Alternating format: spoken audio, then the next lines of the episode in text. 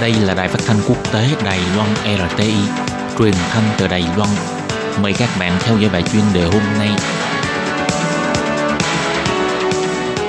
Khi Nhi xin chào các bạn thân mến. Tiếp sau đây xin mời các bạn cùng đón nghe bài chuyên đề của ngày hôm nay với chủ đề là từ năm 2021, Trung Quốc cấm nhập khẩu rác, e rằng các nước Đông Nam Á sẽ trở thành bãi rác khổng lồ của các nước phương Tây.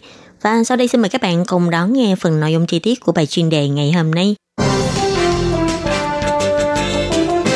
Những năm cuối thập niên 90, do ngành sản xuất phát triển mạnh tại Trung Quốc, trong tình trạng thiếu thốn nguyên liệu, nước này đã thu rác thải từ các nước về để tái sử dụng, đáp ứng nhu cầu sản xuất khổng lồ của mình.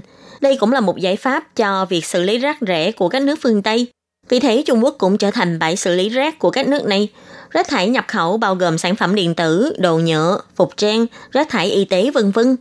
Tuy nhiên, do xem xét đến vấn đề bảo vệ môi trường, từ năm 2017, Quốc vụ viện của Trung Quốc đã tuyên bố phương án thực thi cải cách cấm nhập khẩu rác và chế độ quản lý rác thải rắn.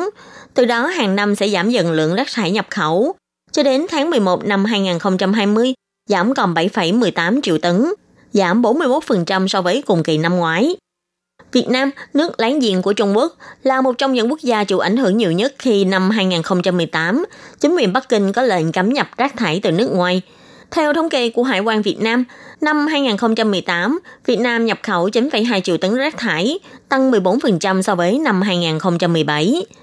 Trước vấn đề rác thải tràn vào, chính phủ Việt Nam từ năm 2018 đã thông qua nhiều chính sách nghiêm khắc kiểm soát việc nước ngoài nhập rác thải vào Việt Nam, trong đó bao gồm là sửa đổi quy định để đảm bảo chỉ cho phép nhập khẩu rác dạng U, tăng cường chấp hành và điều tra rác thải phi pháp trong các container. Theo báo Hoa Nam của Hồng Kông, đến cuối tháng 10 năm nay thì cảng khẩu Việt Nam có khoảng 3.300 container rác thải không người nhận. So với hàng chục nghìn container rác như năm 2018, thì năm nay đã giảm nhiều.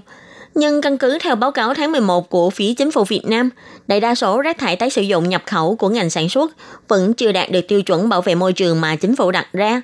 Điều này cũng gây sức ép lớn cho năng lực xử lý rác thải trong nước. Hơn nữa, cũng như rất nhiều quốc gia đang phát triển khác trên thế giới, Việt Nam cũng đang gặp phải thách thức về xử lý rác thải. Những năm gần đây, lượng rác thải trong nước của Việt Nam đang không ngừng tăng lên. Điều này cũng là một thách thức lớn cho chính phủ.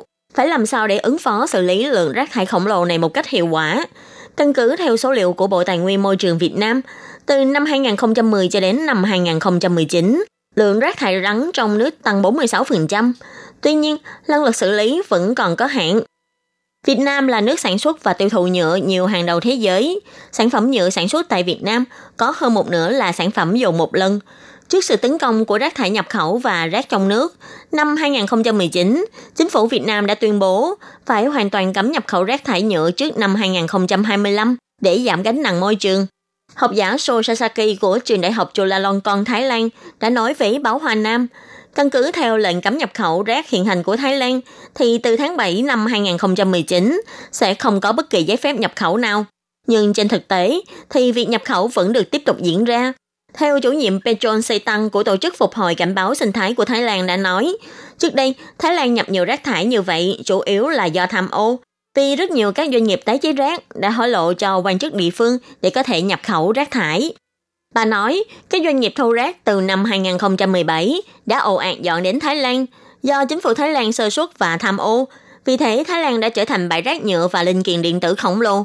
Bà cảnh báo rằng, trừ phi chính phủ có hành động cứng rắn, nếu không, e rằng từ năm 2021 trở đi, ở Thái Lan sẽ càng có nhiều khu dân cư tại địa phương bị ảnh hưởng của tác hại ô nhiễm do các hóa chất sử dụng trong quá trình tái chế gây nên. Trước tình hình Trung Quốc sắp cấm nhập khẩu rác thải toàn diện, chuyên viên xứ nghị Đông Nam Á của Tổ chức Bảo vệ Môi trường Quốc tế Greenpeace, cô Abi Akira đã bày tỏ, cô sẽ không cảm thấy ngạc nhiên là sau đó, chắc chắn sẽ có rất nhiều rác thải nhựa sẽ lại tràn vào các nước Đông Nam Á. Và các nước phát triển sẽ lợi dụng trình độ chính sách quản lý rác thải rất khác nhau của các nước Đông Nam Á để thúc đẩy việc đưa rác thải nhựa của họ xuất khẩu sang các nước này. Cô Abi nhắc đến, các nước Đông Nam Á cần phải kết thúc hiện tượng đi tìm quốc gia khác để giải quyết vấn đề rác thải cho mình của các nước phương Tây.